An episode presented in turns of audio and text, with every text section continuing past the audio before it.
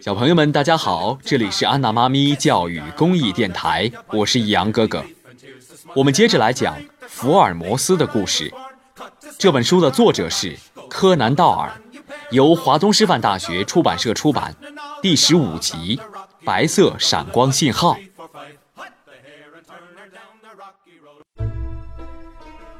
福尔摩斯和我聚精会神地注视着镜子里的情形，突然，一只细白的手轻轻地从那扇门里伸出来，端起放在门外的餐盘。脸呢？我们两个紧张的不敢呼吸。啊，出现了，雪白的圆脸，绿色的眼睛。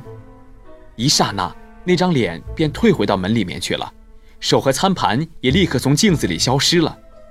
对方的动作快得惊人。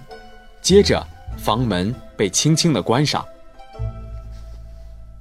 福尔摩斯和我相互看了一下，意思是说：“走吧。”我们两个人点了点头，悄悄地走出了储藏室，经过走廊，走下了楼梯。瓦伦太太在下面的楼梯旁等着我们，看到福尔摩斯和我，她便小声地问：“看到了吗？”福尔摩斯一面穿着皮鞋，一面回答道。看是看到了，没有什么特别的。我本来想跟你先生见见面，可是还有急事要办，请代我向他打个招呼。为什么这么急就走呢？不坐一会儿吗？不了。我们急匆匆地离开了瓦伦太太的公寓。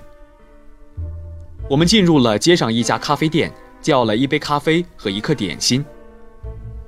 哦，福尔摩斯用手摸了一下脸。怎么样，华生？哎，真是个意外啊！没想到是个女人呢。福尔摩斯摇着头。确实是女人，白皮肤、绿眼睛，而且非常漂亮。我不禁补上最后一句：没猜错吧？已经不是那个留胡子的人了。可是，你事先你没有猜到那是女人吧？对啊，这一点我也没有料到啊。那个留胡子的男人和这个女的。究竟是什么关系吗？夫妇吗？我忍不住问。这就不清楚了。只是如果瓦伦太太知道房间里住着一个女人的话，她会把事情闹大的。我看暂时不要让她知道这件事。我虽然不晓得这两个人是不是夫妇，但是很确定，这一男一女受到某种威胁，处于危险的境地，处于危险的境地，因此绝不能露面。而且这两个人都非常小心地警戒着。他们是在防备敌人吗？当然，看起来他们所藏匿的地方，绝不能被敌人知道，所以那男人也不敢接近公寓，必须与女人联络时，只好利用报纸的广告来通信。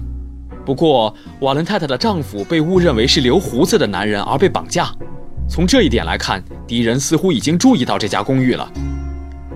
不，至少敌人已在这一带徘徊了。当我喝完第四杯咖啡的时候。福尔摩斯苦笑着：“不要喝太多，兴奋过度的话，等一会儿冒险行动你就无法冷静地进行了。等一会儿有冒险行动吗？你忘了那段广告里说的，鸡要在日落后与人通讯吗？现在是黄昏了。啊啊，对啊，他是要用一二三来代替 A B C 发出暗号是吗？是的，偷看暗号时，我们的头脑一定要保持冷静，太兴奋会错乱的。”我就是喝上七八杯咖啡也不会妨碍工作的，放心好了。哎，对了，他们的敌人还不知道藏在公寓里的人已从男人换成了女人了吧？可能吧。福尔摩斯点着头。否则他们不会埋伏在巷子里，错将瓦伦先生给绑架了。好，我们走吧，太阳已经快下山了。呃，不在这儿吃了饭再去吗？不然待会儿肚子会饿的。嘿。你喝上六杯咖啡，吃掉三颗蛋糕还不够吗？福尔摩斯打趣着说：“我是替你担心呐。”我也振振有词地回答：“咦，今天的晚餐不是应该由你请客吗？”“哦，哦，对呀，我没忘记。”“好，我们走吧。”付过账后，我们匆匆地走出了咖啡馆。天已经黑了，正是华灯初上的时候。福尔摩斯和我登上坡道，这时行人稀少。也看不到马车，道路的两旁没有店铺，周围一片寂静。耸立在坡道左边的那幢红砖白石柱的大厦，三楼左边的第二扇窗户隐约可见。我们躲在窗户正对面的树干后面。瞧，好像有什么东西在窗口呢。哦，还在移动呢。窗户里隐隐约约的可以看到有灯火和人影在移动。这大概就是那个留胡子的男人吧？我说。可能就是他，但是没有看清楚他的暗号呢。已经六点多了，天空一片漆黑，只有稀疏的星星微弱的闪着。一直等着，大约过了四十分钟后，福尔摩斯轻喊：“快看，窗户打开了！”灯光从人的后面照出来，所以只能看到一个黑黑的人影，无法看清面貌。不过看得出那是一个男人，头大大的，肩膀很宽。一会儿灯亮了一下，又熄灭了。哦。闪光暗号用的是手提灯啊！福尔摩斯自言自语着，又小声问我说：“闪了一次，代表 A。”华生，请你注意一下闪光的次数。就在这个时候，闪光灯不停地闪了起来，二十次。闪光灯停歇时，我说：“英文字母的第二十个是 T。”继续，灯光又继续闪了二十次，这次还是二十次啊！哦。a t t，小心不要数错啊！五次，这是 e，a t t e。哦，又来了一个长的，十四次。这是 n，a t t e n。啊，又是长的，二十次。我小心说着，紧张的手心冒汗。这是 t。福尔摩斯似乎没有受到情绪的影响，清楚地记住了暗号的所有字母。一次，咦，停止了。大概到此就结束了吧？这句话是什么意思啊？A T T E N T A，英语里好像没有这个词啊。福尔摩斯皱起眉头，是不是外语呢？我想着，但是还没有说出来。是的吧？福尔摩斯一边自顾自的点头，是分成 A T T E N T A，就是说十点钟他。这个他表示发暗号的人吧？如果真是这样的话，与广告里面署名的 G 又不符合了。喂，又开始了，又来了一阵闪光暗号。我们再度专心计算。啊，又是 A T T E N T A。福尔摩斯沉思着，A T T E N T A 这七个字母居然连续出现了三次，便停止了。但是发暗号的那个男人依然还站在窗口。啊，华生，我知道了，这不是英语，这是意大利语。哦，是什么意思？是小心，小心，小心，连续三句。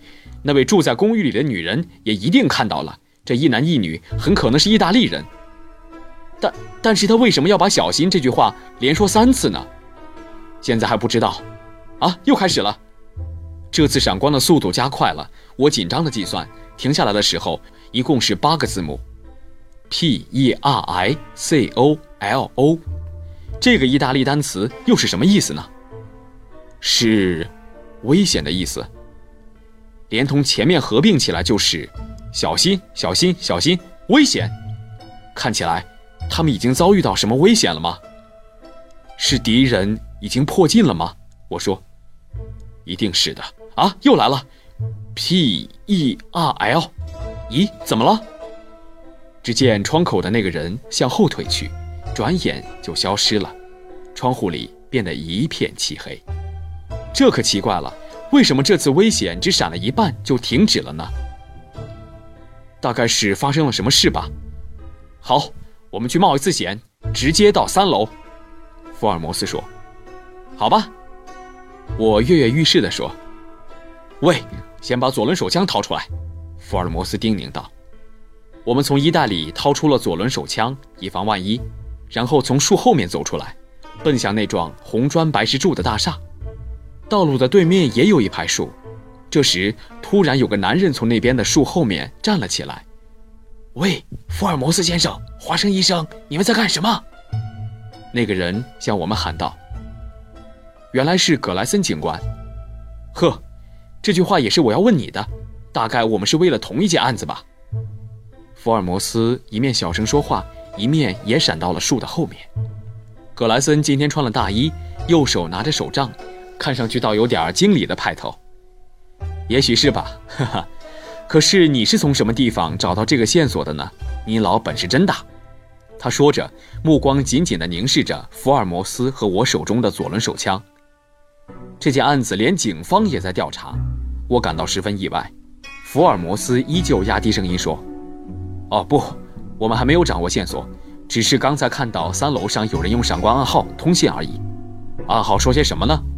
用的是意大利语，小心，小心，小心。”危险，然后又闪了一个 V 字，便中断了。好，那家伙一定藏在三楼。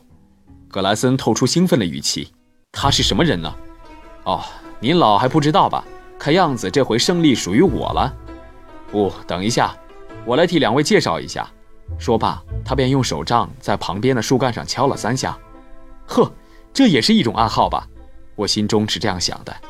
从后面的暗处蹑手蹑脚地走出来一个身材高大的人，我来介绍，这位是谢洛克·福尔摩斯先生，这位是华生医生。格拉森说：“这位是美国纽约的侦察队长莱弗顿先生，特地从美国到此来追查重要人犯。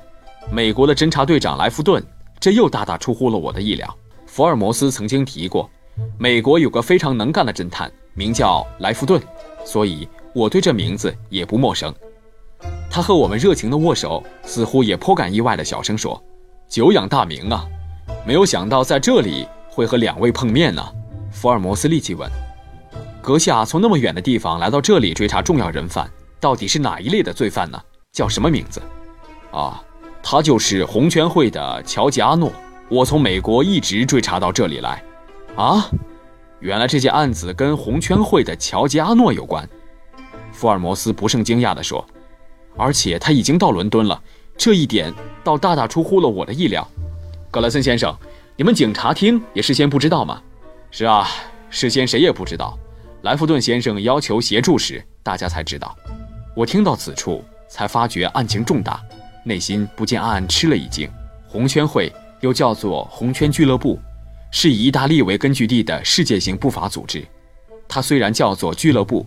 实际上却是一个破坏各地社会的组织，使世界陷入混乱，以便掌握政治和经济实权的集团。它的正式名字叫做 R E D R I N G C L U B，简称 R R C。多数人只要听到了 R R C 这个名字，就会不寒而栗，因为他的手段非常恐怖。难道说世界性暴力组织的首领乔吉阿诺已经来到了伦敦了吗？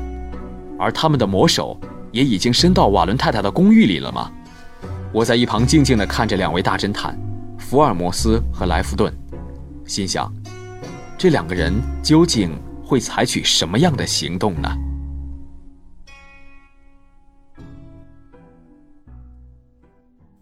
本节目由安娜妈咪教育公益电台出品，感谢您的收听。如果你喜欢我们的节目，欢迎添加安娜妈咪的微信公众号，a n n a，再加上中文的“妈咪”两个字，就可以找到我们啦！不见不散。